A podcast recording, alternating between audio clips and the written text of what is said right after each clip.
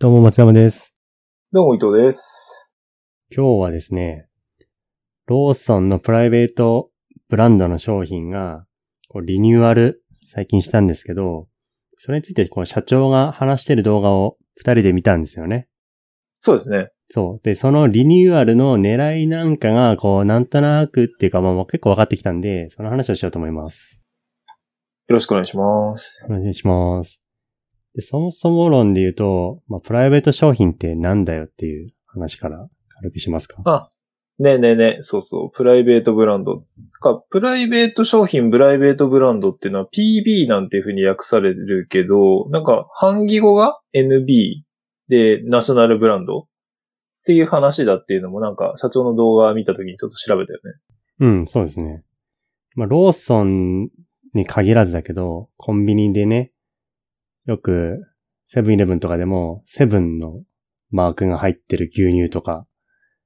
惣菜とか、お菓子とか、冷凍食品とか、かな？あの、紙パックの飲み物とか、あの辺ですよね。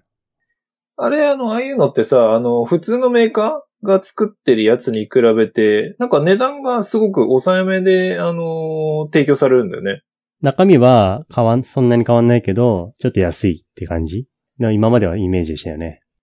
そうね。まあ、メーカーが一緒だけど、そのメーカーと共同して、まあ、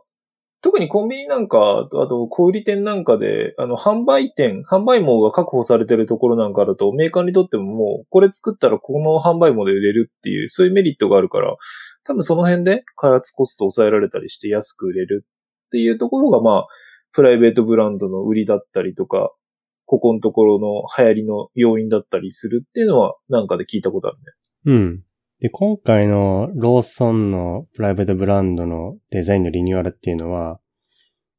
薄いベージュとかグレーっぽい感じの中に控えめなデザインにして、その価格以外のところで勝負してるっていうか、デザインはすごい全部のプライベートブランドの商品のデザインを統一してるってところがすごいところではありますよね。確かにね、PB の魅力って今までだととにかく安いこと一択っていうか、まあ、そこぐらいだった気がするしね。うん。で実際にね、僕たちもローソン行ってみて、結構商品並んでて、あ、なんかすごいなっていうか、統一感あるなーっていうには見、見たんですよね。そうそうそう。うん、統一感あってなんか可愛らしいデザインだったと思う。うん、そう、可愛らしい。でフォントとかもね、可愛らしくて、う。うん。いい感じですよね。ね。ただ、これが分かりにくいみたいな 風に言われたりね、否定的な意見も少なからず。そうね。確かに、あのーわかりにくい。パッと見でこれ何のやつってわかんないやつも、まあ、ないことはなかった。そう。で、今回のリニューアルの狙いは何ですか？みたいな動画があったんでね、ちょっと見てみたんですよね。そうだよね。そう、それでなんか実際社長はどういう意図で作ったのっていうのが、まさにタイムリーに話してる動画があったから、それ見てっていうのが今回の話だよね。結構面白かったですね。うん。かざっくりとして感想としては。うん、見応えあった。聞いた内容で言うと、まあ、今回のリニューアルのキーワードは、生活って言ってましたね。生活に馴染むようなデザイン。こう冷蔵庫を開けて、あると、なんかね、嬉しくなるみたいな、言ったりしてたのが印象的だったな。社長も含め、ローソンの従業員はみんなローソンの商品が好き。で、ローソンといえば、唐揚げくんとか、おにぎり屋とか、スイーツとか、かな？結構その辺が、ま、街カフェとかもか。それはみんな知ってるけど、ローソンのプライベート商品ってみんなよく知らないよねみたいなとこから始まったみたいなの言ってましたね。そうだね、そう。まあ確かにその、うん、PB っていうのは基本的にはもう安いこと前提っていうか、安さが売りみたいな感じだから、それはなんかそれ以外は特に求められてない部分をどうアピールしてるか、していくかってことをなんか考えたみたいな話も言ってたしね。うん。確かにまあ、その、なんていうのかな、普段使いの商品っていうのをその生活の中で主張しすぎずに、こう安心感を持たせるような、そういうデザイン、そういうその日常に溶け込むことを期待して、長く愛用してもらえたらななんていうことで、まあ作ったって言ってるから、まあそういうの聞くと、ああ、なるほどねっていうのはすごい思ったよね。そう、そういうの聞くと、ああのデザインだな、になったんだなっていうのも納得いきますよね。うん。あの、薄いベージュを、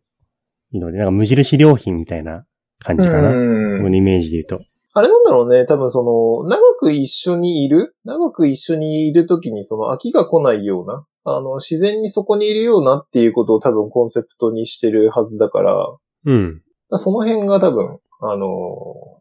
ポイントなんだろうね、今回の。ただ、あの、一方で納豆とか豆腐とかかな。確かにね、わかりにくい。じゃわかりにくいんですよね。小粒なのか引き割りなのかパッと見をわからんなっていうのを、っていう声もいただいてたから、ローソン側もちょっと課題に思ってて、うんうん。そういうとこは、もうパッケージ、デザインを見直すみたいなことも言ってましたね。そうだね。ま早ければ1ヶ月ぐらいで新しいの出しますよ、みたいな。あ、ああ、言ってた言ってた。あ、でもあれでしょ？多分今回のデザイン変更、その豆腐なり納豆なりの変更っていうのは、あくまでその、ちょっとさすがに納豆と豆腐は分かりにくかったからっていうことで、全体のデザインコンセプト、この優しい感じの雰囲気で、っていうのは多分変えないっていうことなんだよね、うんきっとねコンセプト自体は変えずに、うん。多分もうちょっとわかりやすくするのかな。ちょっとね、実際出てきてみないとわかんないけど、まあね。なんかお客さんと一緒に作っていきたいみたいなことも言ってましたね。まあね、なんか無印も確かその、なんていうのかな、デザインが今のデザインに行くまで、紆余曲折あって、今回みたいな、そう優しい感じのデザインでスタートしたけど、ちょっとわかりにくいみたいな意見があって変えたみたいなのも、なんかそういえばどっかで見たような気がするし、このデザインを変えていくっていうのは本当に難しいことだけど、まあ、やっぱり社長のね、話聞いて、あ、なるほどなるほど、そういう意図で作ろうとしてるんだなっていうのは、すごい分かったのは良かったよね。なんか好感持てましたね。なんかお俺のデザインに合わせられないお前らが悪いんだみたいな感じではなかったですよね。お前らが合わせろみたいな感じじゃなくて、ちゃんとね、お客さんに受け入れられるようにちょっと改良を重ねていって、みたいな感じだったんで、そうだね。そういう意味じゃ本当あの、社長の考えてること、だ提供する側がどういうふうに考えてるのかっていうことを聞けたのが非常に、なんていうのかな、意義があった感じだよね、今回のうやつって。ん、すごいね、聞いてよかったなと思いますね。うん。聞かないとね、わかんないじゃないですか。勝手にこう、デザインだけが一人歩きするっていうか、だそうね。誰の、誰かの意見が正しいみたいな感じになって、うん。そう、作り手の意図と全然違う方向に行ったりするんで、この作り手の話聞くのってめっちゃ大事だなって今回は思いましたね。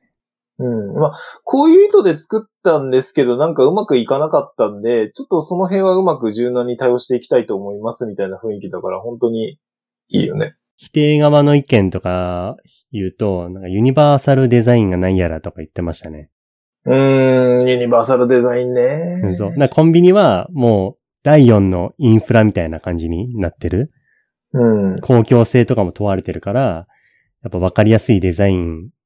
がいいんじゃないかみたいな意見とかね。ただそれについてもこの社長も言及してて、うんうん。ただ、ローソンも一企業だから、やっぱ競争に勝たなきゃいけないっていう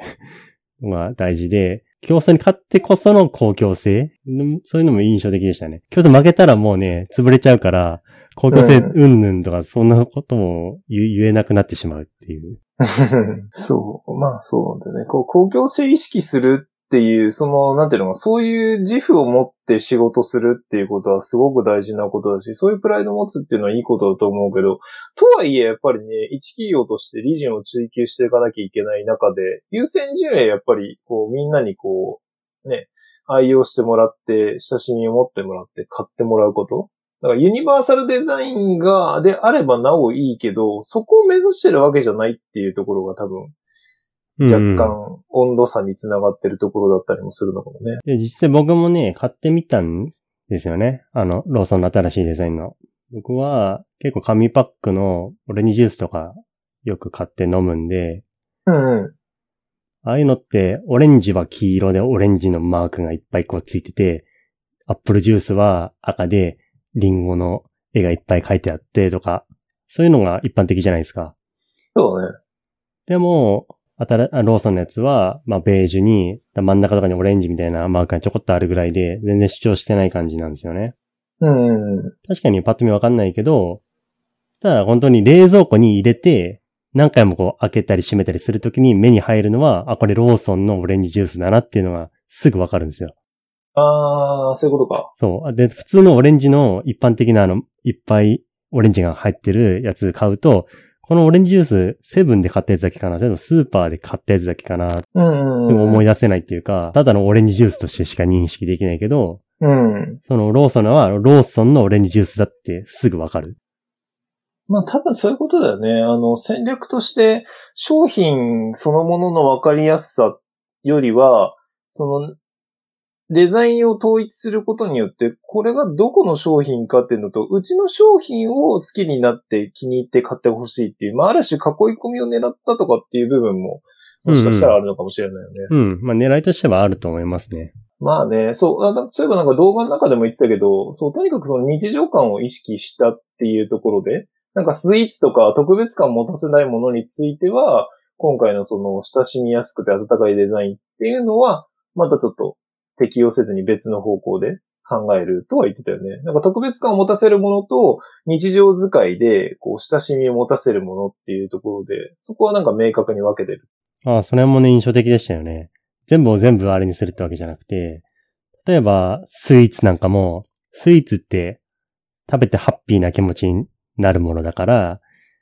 今回のベージュっぽいデザインとは違うなっていう考え方だったりしましたよね。落ち着いたものよりもハッピーになるような明るいデザインにししたいみたいな。驚きと喜びを感じるようなデザインにしたいみたいな。で、そういうのに、そういうのをパッケージにしていくみたいな言ってて、あ、確かにな、ローソンのスイーツってそんなパッケージングだったなっていうふうにも思ったんですよ。まあ、おにぎりも、なんか、具がすぐわかるようなものにしたりとか、唐揚げくんも、あの、あのキャラクターいるじゃないですか。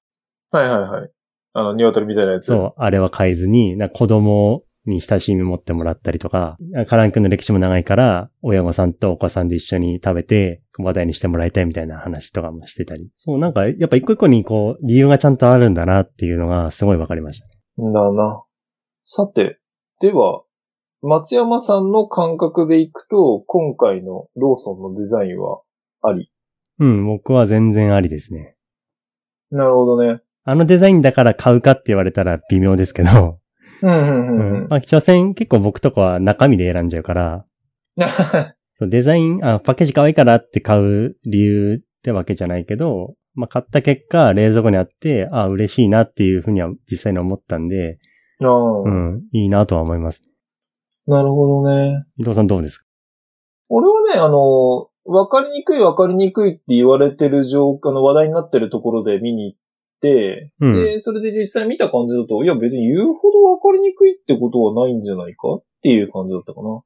うん。あのーまあ、確かに、その、何、中身何なのかっていうのパッと見でわかんないとかっていうのは、まあ、言わんとすることはわかるんだけど、別に、まあ、字読めば何書いてあるかわかるし、で、まあ、意外とその字もちゃんと書かれてるから、そんなにわかりにくいってことはないんじゃないかなっていうところが個人的な意見。で、それとやっぱりまあ、こう、個人的にも、あの、あたか、えっと、暖かくていいデザインだから、あのー可愛らしい、こういうのが好きな人っていうのは多分きっと多いだろうなっていうふうに思う。ただ、えっ、と、まあ、